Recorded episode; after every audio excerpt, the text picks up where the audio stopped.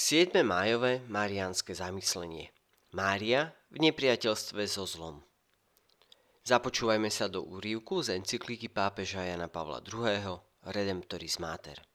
V spásnom pláne Najsvetejšej Trojice tajomstvo vtelenia je prehojným splnením prísľubení, ktoré dal Boh ľuďom po prvotnom hriechu.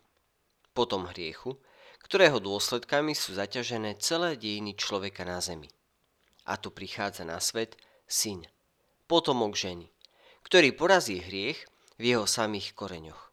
Rošliape hlavu hada. Ako vyplýva zo slov proto Evanielia, syn ženy bude musieť o víťazstvo tvrdo bojovať. A tento boj bude prebiehať v celých ľudských dejinách. Bolo by trápne a predovšetkým nebezpečné myslieť si, že v živote sa musíme vyrovnávať len s ľudskou hlúposťou – nedokonalosťou alebo nešikovnosťou. Máme dočinenia so zlom, ktoré je osobou, mocou, niekým, dokonca niečím, čo je často neurčité, ale vždy účinné. Sila tohto zla sa sústredila na Ježiša. Ale on túto moc zla zlomil svojou smrťou. Zlomil moc, ktorá mala zničiť jeho dielo. Ukrižovanie Ježiša to je vyvrcholenie diela zla a zároveň začiatok úplného víťazstva nad ním. Týmto diabol navždy prehral svoj boj. Tento boj však pokračuje ako boj každého človeka. Diabol chce každého z nás ukradnúť Bohu, a to na celú väčnosť. Mária je úplne s Ježišom, je plná milosti a nemá nič spoločné so zlom a zlým.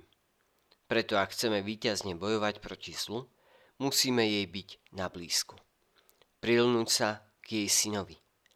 Kto chce poraziť zlo vlastnými silami, podľahne mu.